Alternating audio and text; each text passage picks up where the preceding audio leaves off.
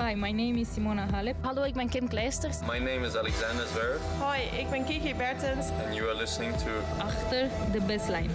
De backhand doet het. Natuurlijk zou je haast zeggen.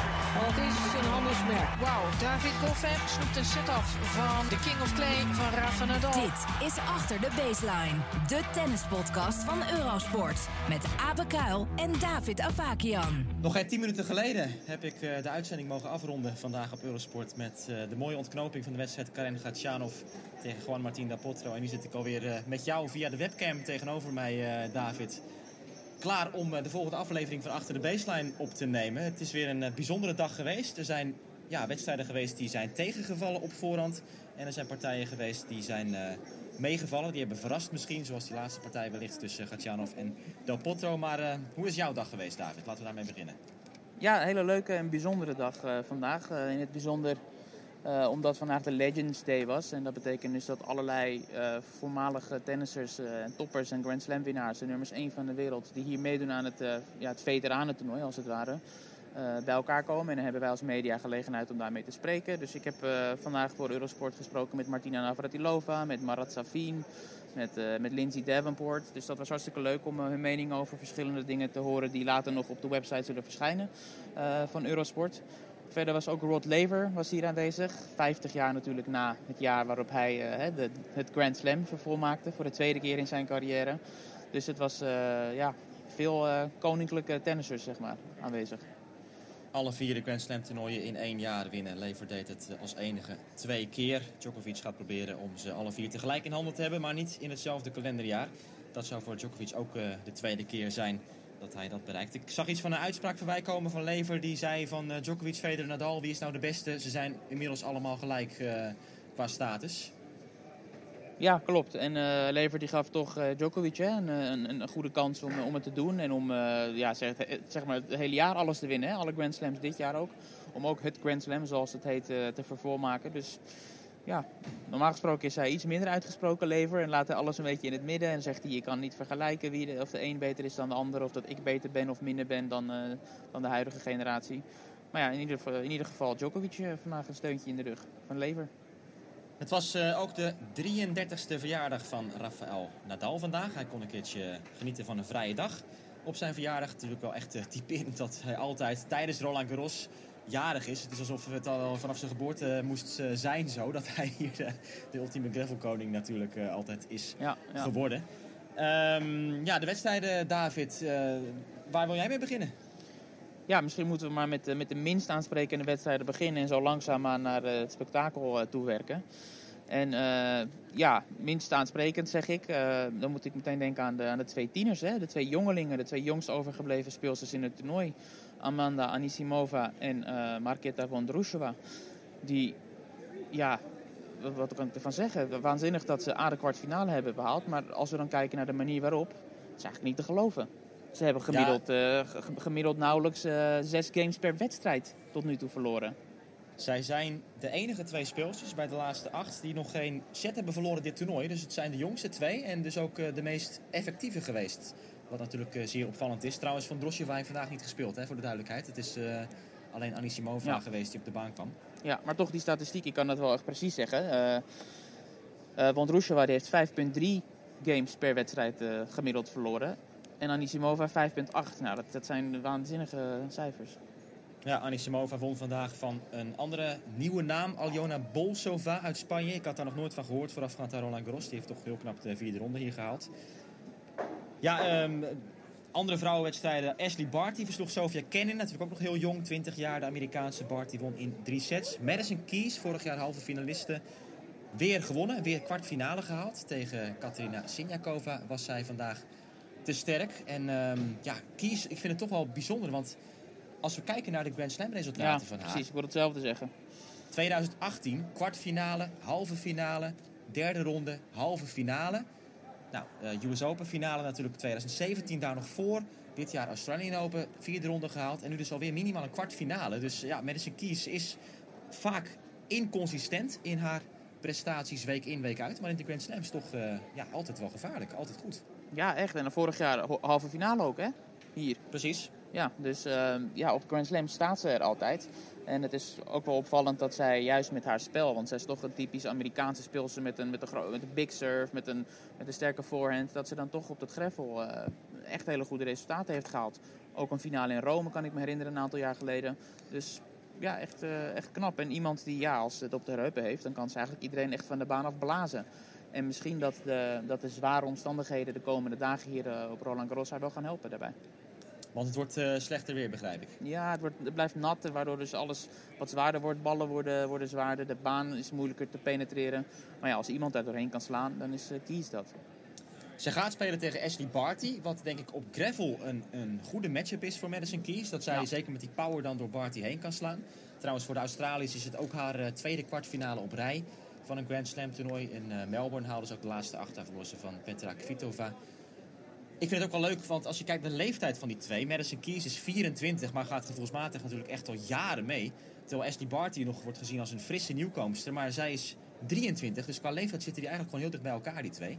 Maar de, ja, dat is altijd ook wel, uh, wel grappig. Met Wozniacki, wat jaren meegemaakt natuurlijk. Die was ook al heel vroeg zo goed. En dan was het altijd even van, is ze nog maar 3, 4, 25, ja. weet je wel, de afgelopen jaren. Um, maar dat is een leuke, een leuke wedstrijd. We hebben ook een tiener gehad vandaag die flink tegenviel. Die het niet uh, ja, kon bolwerken tegen Simona Halep. Zo. I Iga Swiatek, dat was heel snel afgelopen. Hè? Ja, die had uh, drie kwartier uh, de tijd. Ja, die werd echt van de baan geveegd met 6-0, 6-1. Het was, ja... Die wilde eigenlijk dat, dat Halep even iets rustiger aandeed. Het was bijna zielig. Ja, inderdaad. En Halep ik vind het toch een beetje raar hoe zij erin staat. Want ik zag ook weer een tweet voorbij komen. Staat dus nu in de kwartfinale. En dan, dan, dan plaatst ze een tweet met de hashtag Everything from here is a bonus. Dat is een beetje haar, haar, uh, ja, hoe moet ik zeggen, haar motto dit toernooi. Maar dan denk ik ook van... Simone Halep, kom op. Je bent gewoon ja, de gravel-koningin misschien wel. Zij is natuurlijk een stuk minder dominant dan uh, haar mannelijke equivalent. Maar ja, ik weet niet. Je moet toch ook een beetje geloven in jezelf. Je moet toch denken van... Uh, ik heb dit toernooi gewonnen, ik, ik wil het weer winnen, ik, ik, ik kan dit weer winnen. Maar zij probeert dus echt gewoon om dat terzijde te schuiven. Nou, sterker nog, wat jij zegt, everything from here is a bonus. Dat is niet alleen hier op Roland Garros het geval. Ik sprak haar op Innie Wells uh, voor Tennis Magazine in een interview. Zeiden ze tegen mij dat gewoon alles in haar carrière vanaf dit moment een bonus is. Omdat ze ja, maar gedaan dat is heeft. Raar. Dat, ze, dat is ja, best raar? Ja, Als nou, je twee jaar op rij nummer 1 van de wereld bent geëindigd, dan denk je toch van, goh, nou, nu wil ik ook uh, meer titels pakken. Dat zou je denken, maar dat is uh, ja, de, de, grote vraag. Hè, waar aan het begin van het toernooi ook veel over gesproken werd. Van is die ontspanning, is, is dat goed voor, voor iemand uh, of niet? Maar ja, zij ziet dat zo, dat, ze, dat, dat, alles vanaf nu een bonus is. Maar ik, ik wil dat eerst wel gewoon even zien, een jaar, hoe dat, hoe dat gaat. Maar het is wel heel atypisch dat als jij nummer 1 van de wereld bent, dat je niet uitspreekt van... hey, ik, ik kom hier weer om te spelen voor de titel, ik wil dit jaar zeker één of twee Grand Slams winnen. Dat je dus gewoon zegt van alles wat ik nu nog win is een bonus. Het is heel... Ja tegenstrijdig in zekere zin, qua topsportbeleving. Ze stelt zich heel kwetsbaar op. Hè? Ze had qua doelen dit jaar uh, twee doelen. Rome wilde ze graag winnen en uh, de Fed Cup met Roemenië. Nou, dat is allebei niet meer mogelijk. Dus letterlijk alles wat... Ja, dat zijn wel rare. Rome wil ik winnen. Ja. Hè? De Fed Cup, ja, nou goed, oké, okay, de Fed Cup dat is toch in zekere zin begrijpelijk. Uh, hè? Een land als Roemenië, dat is toch vrij uniek als dat de Fed Cup kan winnen. Ja. Nou ja, ik, ik ben het met je eens dat het vreemde doelstellingen zijn, maar zo is zij nu eenmaal. Ja, Simone Halep. Zij staat dus in de kwartfinale. Gaat weer tegen een jonkie spelen. Nu tegen Anisimova. Dus ze zal dan ook weer de grote favoriete zijn. Um, wat hebben we nog meer van de vrouwen? Ja, die kwartfinales zijn dus compleet. Morgen dan uh, worden die andere kwartfinales gespeeld. Maar de partijen van vandaag hebben we volgens mij uh, behandeld nou, David. Ja, het enige wat we nog bij Anisimova moeten toevoegen... is dat zij de eerste speelster is geboren in het jaar 2000 of later... die de oh, ja. kwartfinale op een Grand Slam toernooi haalt. Dus dat is echt ja. wel een mijlpaal. Man of vrouw trouwens. Dus dat is ja. echt, uh, echt heel interessant om, uh, om, te melden, ja. Ja, oh ja, Anisimova, dat interview na afloop. Ik hoorde ook al verhalen dat zij al heel erg is gedrild daarin. In, in het antwoorden geven, hè, zoals uh, volgens de mediatraining hoort. Nou, ik zag toevallig het baaninterview op Eurosport ook voorbij komen. Ja, dat, dat, dat, dat is geen persoonlijkheid die eruit komt. Dat zijn echt de standaardzinnetjes, het, het bandje dat wordt aangezet van... Uh, she's a great player en dat soort teksten. Dat is wel een beetje jammer, vind ik. Dat, dat ze daarin niet echt, echt uitgesproken is ik heb alles verstaan van wat je zei, behalve wie, over wie je het hebt. Als je dat zegt, dan kan ik je vragen Anisimova. Anisimova, ja, exact. Dat is inderdaad een, een, een klacht die ik vaker hoor. Ik weet niet of dat helemaal terecht is. Hij is nog heel jong natuurlijk en je moet overal mee omgaan met die media. En de ene is daar nu eenmaal sneller in getraind dan de ander. Uh, maar ze weet het zelf ook. Ze gaf aan in de persconferentie uh, ja, dat haar vrienden haar ook heel erg monotoon noemen. Oké. Okay. Dat, dus het, het, is, het is een dingetje waar ze, waar ze van op de hoogte is, laat ik het zo zeggen. Maar nogmaals, is, uh, ik heb het net gezegd, 2000, 2001 is ze geboren, of 2000, weet ik niet meer precies. Ehm, ja, wat, wat, kunnen we verwachten van zo'n jonge speelster? 2001 is ze geboren, ze is nog, nog 17. Kwartfinales bij de mannen. Die zijn ook compleet inmiddels. En we hadden natuurlijk de vierde ronde krakers waar we naar uitkeken. We hadden een beetje stiekem de hoop, David, dat we toch zeker weer één zo'n klassieker zouden krijgen in de categorie Wawrinka pas van gisteren. Want we hadden immers Team tegen Moffies. We hadden Fonini tegen Zverev. Maar die vielen allebei uh, tegen in zekere zin. En met name Team tegen Moffies. Ja, het is eigenlijk een beetje zo dat alles wat, wat Wawrinka en Tsitsipas gisteren hebben gedaan... een soort van alle energie uh, uit de rest van de draw heeft, uh, heeft, heeft gezogen als het ware. Want team Monfils, waar jij ook speciaal, speciale aandacht voor vroeg gisteren, ja, dat was helemaal niks. Team die, die, die, die, won in drie sets, heel eenvoudig. En Monfils, ja, we, hadden toch verwacht dat hij, dit is, was zijn ultieme doel, hè, geslagen op Roland Garros. Alles leek goed te gaan, hij was fit, hij had geen zware wedstrijden gehad en hij speelt het hele jaar al goed. Dus dit was echt een opmerkelijk optreden. Nou, een paar dingen die voor mij uitsprongen. Om te beginnen, ik zette die wedstrijd aan. En wat je in de eerste game zag was dubbele fout, dubbele fout. Voorhand fout, voorhand fout volgens mij. Break voor team. En Monfils die raakte echt de eerste minuten, hij raakte echt helemaal niks. Dus dat was echt wonderbaarlijk om mee te maken. En hij, hij vond gewoon niet zijn, zijn ritme, zijn, ook, ook gewoon qua emotioneel en zo. En na afloop zei hij ook iets van... Ja, we wilden het een beetje anders proberen met, uh, met de beleving vandaag. Niet, niet elke keer het publiek bespelen, et cetera dan denk ik van, hè? Ja, juist wel doen, hè? Ja, dit is, dit is toch waanzin? Dit is, dit is toch, dit is toch Monfils, weet je? En dan voor eigen publiek. En uh, het heeft hem zo vaak geïnspireerd.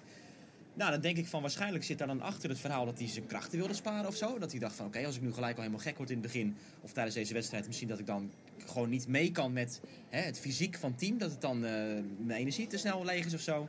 Maar heel, uh, heel opmerkelijk. En het is dus geen moment echt een wedstrijd geweest. Nee, ben ik helemaal met je eens. En uh, hetzelfde geldt een beetje voor die andere wedstrijden ook, hè? Ja, Zverev uh, Fonini inderdaad. Ja, knap van Zverev dat hij natuurlijk die partij wist te winnen. Fonini werd ook wel behandeld als een kuit. Dat is een beetje een terugkerend probleempje geweest dit gravelseizoen. Ja, we hadden ook op meer spektakel gerekend. Ik moet zeggen, ik heb dat iets minder scherp gevolgd dan, dan Team tegen Monfils. Die partijen die liepen tegen elkaar weg. Maar Zverev won die wedstrijd in vier sets. Ja, en eigenlijk is het veel interessanter om, om even te gaan we hebben geen fragment ervan, maar om toch even te, te vertellen wat, wat Zverev na afloop zei. En over zijn hele toernooi en over het feit dat hij nu hier de kwartfinale weer heeft gehaald voor de tweede jaar op rij. Zijn tweede kwartfinale op Grand Slam niveau uh, ooit pas. En hij zei, wat mij ontzettend heeft geholpen is het feit dat uh, Stefanos Tsitsipas het zo goed heeft gedaan tijdens het greffelseizoen. En, het, en ja, dat, daardoor is de, is de aandacht weg bij Zverev, die toch altijd wordt gezien als de leider hè, van de nieuwe generatie. die rol is nu helemaal overgenomen dit jaar door Tsitsipas.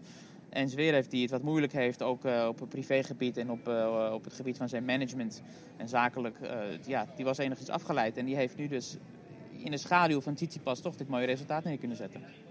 Ja, en ik vind het wel leuk dat hij het dus ook toegeeft, Zverev, in de, in, op dit moment. Want hij is in het verleden vaak wel een beetje ook, ja, moet ik het zeggen, niet brutaal, maar zelfverzekerd geweest. In die zin dat hij wel het feit omarmde dat hij echt die leider was hè, van die Next Gen. En daar liep hij nooit voor weg.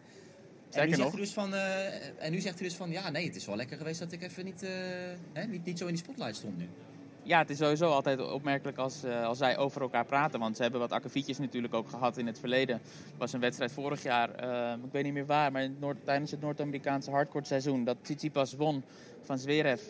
En Zverev die kreeg het gewoon niet, over, ja, kreeg het niet uit zijn mond om het na afloop van die wedstrijd te zeggen dat Tsitsipas zo goed speelde. Het was meer van ik speelde slecht, ik speelde nog slechter dan hij, want hij speelde ook slecht. Dus het was allemaal uh, wel, wel opmerkelijk. Ja, dat was in Canada. Ja. ja. Dus uh, ja, goed, het respect wat hij nu heeft, dat is uh, mooi om te zien. Alexander Zverev gaat in de kwartfinale spelen tegen Novak Djokovic. En daar heeft hij in het verleden van gewonnen. Zeker, ja, en op een groot podium ook. Hij won in de finale van Rome, ook op Greffel, van Djokovic een paar jaar terug. Uh, maar ja, goed, als we de Djokovic en de wedstrijden van Djokovic tot nu toe een beetje hebben bekeken, dan heeft hij heel weinig te doen gehad. Vandaag ook tegen Jan-Lennart Stroef. Die eerlijk is eerlijk wel echt uitgeput was eh, door voorgaande wedstrijden. Hele lange partij ook gespeeld eh, in de vorige ronde. Die hij 11-9 won in de vijfde set van Borna Coric. Eh, ja, Djokovic die was nu een beetje net als Nadal en Federer gisteren. Wat was het? 6-3, 6-2, 6-3. Iets in die eh, richting. Dus ik verwacht eigenlijk dat Djokovic nu in de huidige vorm... ehm, ja, niet al te veel moeite zal hebben met Zverev. Nee, Djokovic eh, en Nadal ja, en Federer eigenlijk ook die wedstrijden hoeven we nauwelijks te bespreken. Want het is echt Ja, het meest opmerkelijke is nog wel dat eh, van die drie eh, Nadal de enige is die een set heeft ingeleverd. Ja, absoluut. Ja, dat is ook nog iets wat eruit springt. Maar ja, Djokovic dus inderdaad weer weinig krachten verspeeld vandaag. Dat is wel iets wat is gebeurd bij Kei Nishikori. Zijn interessante statistiek die wij een paar dagen geleden al hebben besproken over eh, zijn eh, ja, eh, heerschappij in het spelen van beslissende sets. Hij is de speler met het beste winstpercentage in het proftijdperk. Wat het spelen van beslissende sets aangaat. De top 5 heb ik voor mijn neus. Op 5 staat Rod Laver. Die heeft 70,2% van zijn beslissende sets gewonnen. Nummer 4 Bjorn, Björn Borg, 73,1%. John McEnroe, 73,4%. Djokovic staat op 2, 74,2%. En Nishikori stond voor vandaag op 74,4%. Met 131 gewonnen beslissende sets tegenover 45 nederlagen. En er is er vandaag wel eentje bijgekomen, David. Tegen Benoit Paire. Dat was wel een eh, avontuur, hè?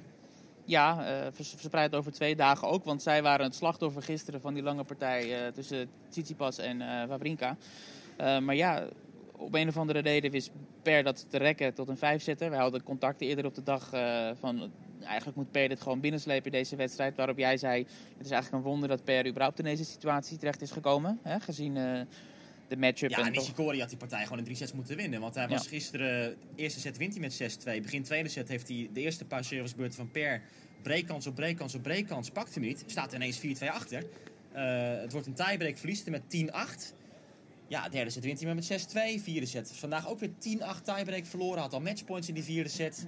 Nou, de vijfde set was het Per die een paar keer een break voorkwam. Mocht serveren voor de winst. Maar ja, Nishikori kon hem dan toch nog eruit slepen. En dat heeft hem eh, een mooie bonus opgeleverd, hè? Ja, hij mag het opnemen tegen niemand minder dan de King of Clay, Rafael Nadal, in de volgende Ja. ronde. En morgen is dat. Ja, dat is morgen dus. En eh, weinig rust en Nadal. Nou, veel plezier. ja, Ja. en laten we eerlijk zijn. In het verleden heeft eh, Nishikori zeker wel goede wedstrijden gespeeld tegen Nadal. En het sets hem eh, moeilijk kunnen maken. Hè?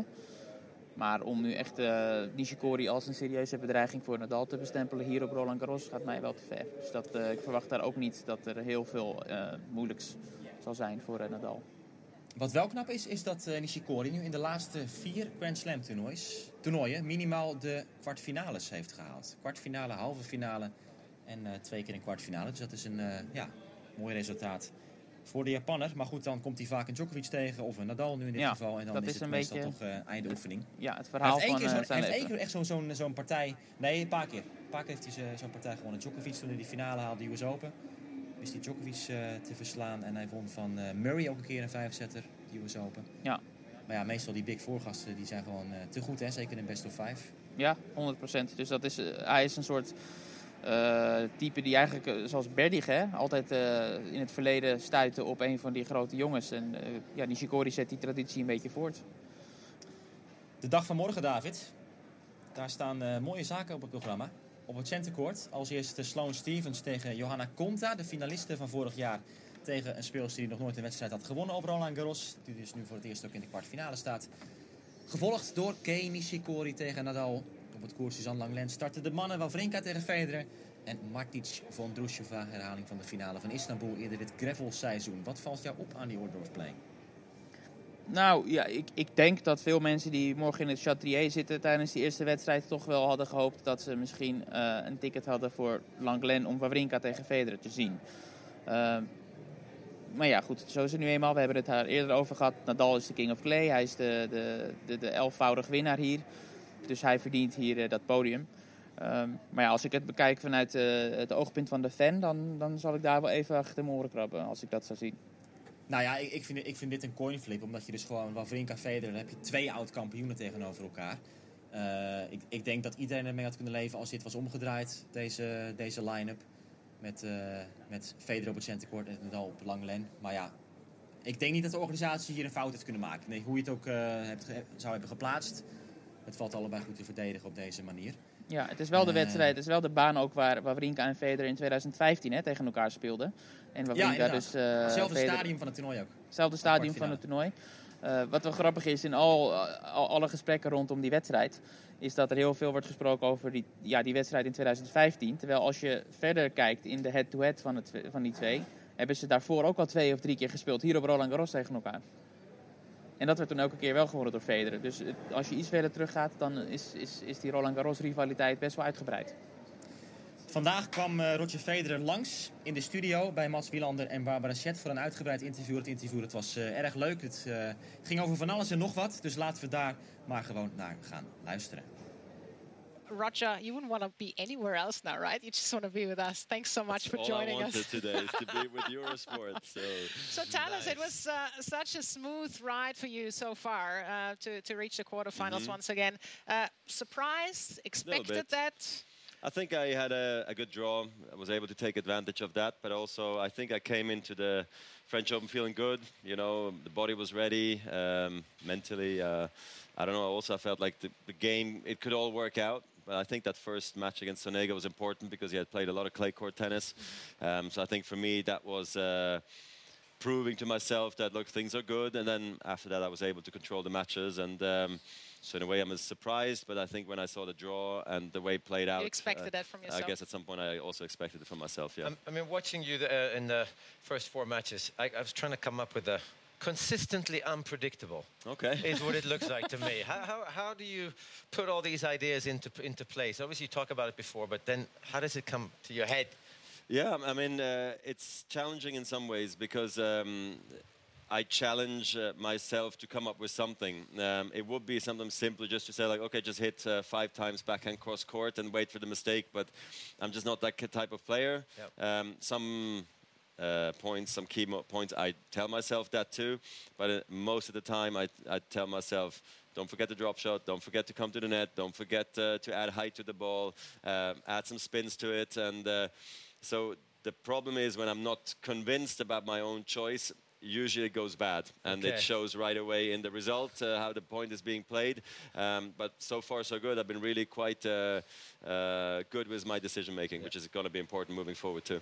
Roger, we have to talk about that surf and volley. Even more so, we see you doing that now on clay. Yeah. Where, where, when did uh, and how did that idea? Uh, how was it born? You know that you're doing it so much, like never yeah, before. I mean, I'm not sure if I'm doing it that much, but I think You now the last couple of matches has been easier to use it because it's been really nice weather, as we see. I mean, the, the sunshine is really there. The ball flies fast. It's like Madrid, you know, uh, pays off coming to the net, and uh, I think statistics will will prove that too. And especially, I do it in key moments as well on second serve. I think also maybe to some extent I'm doing it more because I'm allowed to because the guys have been returning against me really far back. You know, Sonego's done it, Ruda's done it, Otte also, and then also. Um, who did I play now? I forget who I played. I Uh, played what- what against? Leonardo Meyer. Yes, He was- he was- he. That was- was yesterday. he- with he- that that was yesterday. So long, it's so long ago that I don't goes with remember. age. My God. that- that No, comes you're, with age. you're, you're So looking anyways, um, and they were returning so far back, and Yeah, the ball yeah. was bouncing so high. I mean, you need to make such a special connection on the return to beat the guy coming in. That you know, I just thought it's a good play to do, and uh, I think by doing it in Madrid as well, it gave me confidence to do it here on a good day. we so had we'll this tomorrow. debate because you think that it's easier to do it on clay, surf and volley. Well, you get I thought it to was the easier net, to so do there's it less a, space for them to hit into. You would think so. I mean, I think it depends a little bit on who you do it against. I mean, obviously, um, I do believe on a, on a nice, hot, sunny day on clay, it's almost easier to serve and volley than maybe on a slow hard court at a night session, for sure. Because, you know, um, the ball will bounce out of your strike zone. Yeah. Um, guys sometimes will return back against you, whereas on a slow hard court, the ball stays lower. The guys will return in. They will take your time away. So um, We were both people always think clay is so super slow, but it's actually not always the case. Yeah. We were both right. Yeah. So you've, you haven't played uh, the clay court season for the, for the last three years. What do you th- what benefits do you think playing on clay for, for I guess five six weeks will have for you? Not here at Roland Garros, but going forward, grass courts and hard courts. Well, I just hope it's going to help me, you know, to swing through the ball. Because on clay, basically, you always have time to, to set up the shot and swing. Whereas, like me now, the last few years, the last three years or so, when you're always on grass or on hard courts, on fast surfaces, you end up, I don't want to say you start end up guiding the ball or mm-hmm. you use the the power from the opponent and you redirect. And on clay, you can't do that. You know, you the, the, best clay court players in the game, Rafa being the guy, they've always created stuff. You mm-hmm. know, Yep. there is a dead ball, they set it up, and they just swing full power through the ball. And I think, but for me to do that for the last sort of six weeks or eight weeks now, it's going to be in total, I guess. I think it's just going to help me with that dead ball, you know, and not just Yeah, yeah. walk up to it, hit it sort of flattish, and then come in, you know. And I think that's also why it's been refreshing for me Mm. to be on the clay. Roger, you might have forgotten who you played yesterday, but there was another match yesterday. Wawrinka against was Stefanos. Tsitsipas. Did you watch it? I know you love I watching saw your matches. some of it. I was in the press conference. I think I was also playing at the same Yeah. time, and then I watched pretty much the, the the fifth set. So that was unbelievable. I mean. It had everything. Um, the crowds loved it. They probably would have liked it a little bit more too, but the player Stan was happy. It ended at some point, and that was a sick pass at the end on, that, It was, on match it? point. Jesus, right on the line. And these are the ones, you know, as a Tsitsipas, I'm going to take it or not. Yeah, it's terrible. So it's a tough end for Tsitsipas, but Stan did amazing. I was really happy for him, of course, especially since his uh, knee problems, you know, which were severe. They were they were tough. So it's nice to see him back in winning ways. I'm going to ask you about that match because in 2015 you lost to Stan over on Suzanne Langland. What obviously it's it's nearly four years ago. What what do you learn from that, and do you th- think about that match when you go ahead tomorrow? Well, I know you're a different a little player, bit, a little bit. Yes, um, it's different times. Um, You know, he was on a roll at the time. I mean, obviously he's on a roll now, but it's different. I don't know. It's a different year. Yeah, um, yeah. We've both had knee surgeries in the meantime. You know, I don't know. It's just a lot has happened since. You know, and uh, Both grow old um, together. Yeah. yeah no, no, so I- I'd say in that match also it was a, a bit windy. Um, it was a good day, I believe. It was sunny. Yeah. Um, now it was Langland. Is it going to be Chatrier tomorrow? We'll see. Is it going to be raining? I mean, is the Yeah. wind going to be? It, it- all of that will also play into the equation. Is Stan going to be tired or not? I don't know. Um, so. mm, different game, and Yeah. I, I really, I mean, I will look back at that match and Yeah. see like what did I do right and wrong, and saying what did he do so well. Yeah. But I know that obviously when Stan gets rolling and he can crush the ball from the back, it's just very hard to stop on clay. I mean, Mm. and that's why sometimes the uh, the match is in his racket, and that is uh, why Right. he's tough to play. Roger, you're so relaxed sitting here off the court. You're relaxed on the court. I want to know what stresses you. Is there one thing that stresses you? There must be something. There must be something for sure. What the, is ki- the, it? the kids challenge me sometimes. the kids? like, a- like any parent, you can't you can't just ignore uh, like uh, that. Ja, David, heel veel eh, dingen besproken in het interview. Zijn er zaken waar jij op terug wil komen? Ja, ik wil meteen wel terugkomen op het feit dat Federer gewoon vergat wie hij eh, gisteren tegenover zich had in de wedstrijd. dat moment. Sorry, ik verstoor je niet goed. Je- De verbinding viel even weg. Zeg het nog eens een keer. Nee, er was een moment tijdens het interview waarop Federer doodleuk vergat tegen wie hij moest spelen eh, gisteren. Of Oh, althans ja. de dag voor het interview. ja, is dat, of het is ouderdom of het is eh, allemaal maar routine voor hem. Maar dat was zeker opmerkelijk. Ja, ik vond het ook wel eh, interessant wat Federer zei over het feit dat hij dus naar zijn loting keek en toen al zag van oké, ik heb op zich een goede loting. Hij kwam ook naar het Roland Garros toe met, met goede gevoelens, lichamelijk, mentaal. Ehm, dus het Ja. was de vraag van ben je verrast dat je zo ver bent gekomen? En toen zei hij nou, deels ben ik verrast, maar toen ik die loting zag, had ik het ook wel een beetje van mezelf verwacht dat ik zo ver zou komen. Ja, hij heeft aangegeven dat het zijn doelstelling was om de kwartfinale te behalen hier. Dus dat is eh, bij deze behaald. Dus vanaf nu is ook net als bij Simone Halep eh, voor Federer alles een bonus, kunnen we zeggen. Eh, ja, dat, dat eh, is opmerkelijk. Want normaal gesproken mikt hij natuurlijk altijd op de winst. Hè? Maar hij is in de laatste jaren zeker... eh, ja, sinds, sinds Djokovic en Nadal toch echt die nummer 1 en 2 van de wereld zijn... steeds meer gewoon gaan accepteren dat hij een soort derde viool is in deze. Dus dat, dat blijkt ook uit, uit interviews en ook hier hoor je dat een beetje terug. Federer heeft nu de kwartfinales gehaald van alle graveltoernooien die hij heeft gespeeld dit jaar, Rome en Madrid. Daar waren de kwartfinales ook zijn eh, eindstation. Interessant natuurlijk ook het thema van het service volley spelen op gravel dat hier werd aangehaald. Ehm, Ja, hij gaf precies hetzelfde antwoord als, eh, als hij mij gaf in Indian Wells eh, eerder dit jaar. Toen ik hem daarnaar vroeg hè, over dat service en, surf- en volleyspel. En eh, ja, dus dat feit wat hij aanstipt dat het op gravel makkelijker is dan op hardcourt. Dat is een, een- ja, een vreemde gedachte op het eerste ogenblik. Maar als je iets langer erbij stilstaat, dan is het eigenlijk volkomen logisch. Mensen denken vaak dat gravel super traag is, maar dat is zeker niet altijd het geval, zei Federer ook in dat interview. En ook uh, vanwege de warme omstandigheden, heeft hij verteld, was het makkelijk om service volley te spelen. De tegenstanders stonden heel ver te retourneren. Dus dat was ook een uh, puntje. En tegen Wawrinka trouwens is het ook vaak effectief hè, voor Federer om uh, service volley ja, te spelen. zeker omdat het is iets waar ik het nu de afgelopen dagen en tijdens de wedstrijd uh, Wawrinka Tsitsipas ook het erover had met collega's. Kijk, die return van Wawrinka is, ja, is echt een van zijn zwakke punten. Ook aan die voorhandkant zie je hem heel vaak ballen chippen, hè, voorhand. Dus dat is voor iemand die, die goed service volley kan spelen natuurlijk heerlijk. Hè? Dan kan je gewoon een balletje, balletje wegleggen. Uh, en ook die backhand, hij staat heel erg, hij laat die bal uitzakken ontzettend om dan een roei te geven. Uh, dat, dat kan echt wel, wel helpen voor Federer. Nou, dat verklaart ook het succes van Federer natuurlijk op die andere baansoorten altijd tegen Wawrinka. Hij, hij neemt hem echt de tijd weg. En ze hebben dit jaar eh, ook tegen elkaar gespeeld, eh, volgens mij. Of was dat Indian Wells eh, ergens, dacht ik? Dat ze, dat ze dit jaar tegen Ja. elkaar speelden. Ja, dat Federer ook echt in die partij ja, constant er bovenop zat. En Wawrinka Ja. had gewoon geen tijd om zelf te tennissen. Ja, nee, ja, 100% met en je dat is vaak gebeurd. Ja, ja. Alleen het enige verschil is dan wel, ze hebben nu al 25 keer tegen elkaar gespeeld. Dat Wawrinka in die wedstrijden dat hij wel heeft gewonnen van Federer, toch ook wel, dan merk je wel enigszins van hij, hij weet wel wat hij kan verwachten. Hè? Ook al de tijd wordt hem wel weggenomen, maar tegelijkertijd, hij weet wel precies wat er op hem af gaat komen. Ja. En Federer die heeft ook altijd wel met, eh, met enige angst bijna gesproken over het, het spel van Wawrinka. Als hij echt heel goed staat te spelen op gravel. Dus Federer is gewaarschuwd. Ehm, nog één puntje wat ik uit het interview naar voren wil halen. Dat gaat eigenlijk een beetje over het, het algemene graveltennis. Wat Federer ook zei, een mooie quote van hem.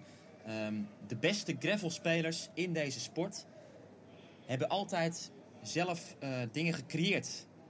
Dus zij, zij slaan echt zelf door de bal heen, zei hij. En ze, ze maken echt het spel. En Federer zei ook van, ik hoop dat, dat deze toernooien op gravel mij ook helpen om straks op die andere banen ook iets meer door de bal heen te slaan refereerde hij al aan, eh, aan Wimbledon bijvoorbeeld ook. Als bijvoorbeeld, eh, ja, op Wimbledon, dan sta je toch iets met die ballen te duwen. En als het dan echt spannend is, als ik een bal moet afmaken, vaart moet geven, dan, dan hoop ik dat het spelen op gravel mij dus daar ook in zal hebben geholpen. Ja, interessante filosofie en, eh, en gedachtegang. Dat zijn echt typisch van die dingetjes die je natuurlijk alleen als, eh, als topspeler weet. Omdat je keer op keer, jaar na jaar, die overgang steeds moet maken van ondergronden. Eh, ja, ik, ik, ik kan er weinig zelf eh, over zeggen, want ik heb geen idee of dat mij ook zou helpen. Om maar te zeggen. Dus, eh, ik, het, het, hangt, het hangt wel weer een beetje samen ook met wat je natuurlijk eigenlijk altijd hoort. Van dat gravel de beste ehm, ondergrond is om spelers op te voeden. Hè? Dat, je, dat je daar het meer, meest complete spel eh, in jezelf kan ontwikkelen. En het dan makkelijker overbrengt op de andere baansoorten. nou, het geeft je tijd. andersom. Het geeft je tijd, dat is het Ja, enige precies. verschil. Dus je kunt je slagen echt, echt ontwikkelen en, en dan kan je vaker, hè, makkelijker dan dat overbrengen op andere banen. Dus zoals Federer zegt, iets meer de ballen inkorten op de andere dingen dan dat je echt dus vanaf nul op het gravel komt zonder ervaring. Nou ja, hè, Amerikaanse tennisgeschiedenis eh, leert ons dat het beste over het algemeen. Dat de spelers die daarop gegroeid zijn nooit echt heel goed op gravel uit de voet eh, kunnen. Alleen maar leren om die bal een eh, beuk te geven. Ja. Maar eh, ja, veel leuks uit het interview met Federer. Gaat echt weer heel diep op de zaken in. Altijd eh, mooi om dat toch te merken. Maar eh, het is niet te hopen dat hij veel last van de kinderen heeft, eh, David. Want daar krijgt hij stress van. Ze zochten naar iets wat hem inderdaad eh, stress oplevert. Al is dat wel makkelijker te vinden hoor, overigens, dan, dan die kinderen. Want we weten allemaal dat er absoluut dagen zijn dat Federer ook hartstikke norsig op de baan is en zwaar geïrriteerd. Ik kan me nog wedstrijden hier op Roland Garros herinneren waarin hij zwaar gefrustreerd was. Ook tegen Wawrinka in die wedstrijd die hij verloor. Kan ik me nog de nodige schreeuwen van hem herinneren. En, en richting het publiek, shut up en dat soort dingen. Dus dat is allemaal, het, het kan allemaal. Ik denk als je een eh, linkshandige Spanjaard op gravel tegenover hem zet, dat het ook wel wat stress gaat opleveren. Dat kan in de halve finale trouwens gebeuren, David. Nadal is tegen Nishikori. Morgen Federer tegen Wawrinka. Dat zijn de eerste kwartfinales bij de mannen. De andere twee worden dan overmorgen gespeeld. Ja. Vondrosjeva tegen Martic, Stevens tegen Conta. Daar nog even wat eh, korte woorden over, David, voordat we gaan afronden. Over Stevens Conta? Ja, en Vondrosjeva, Martic, eh, heb je daar nog bepaalde verwachtingen van, van die wedstrijden?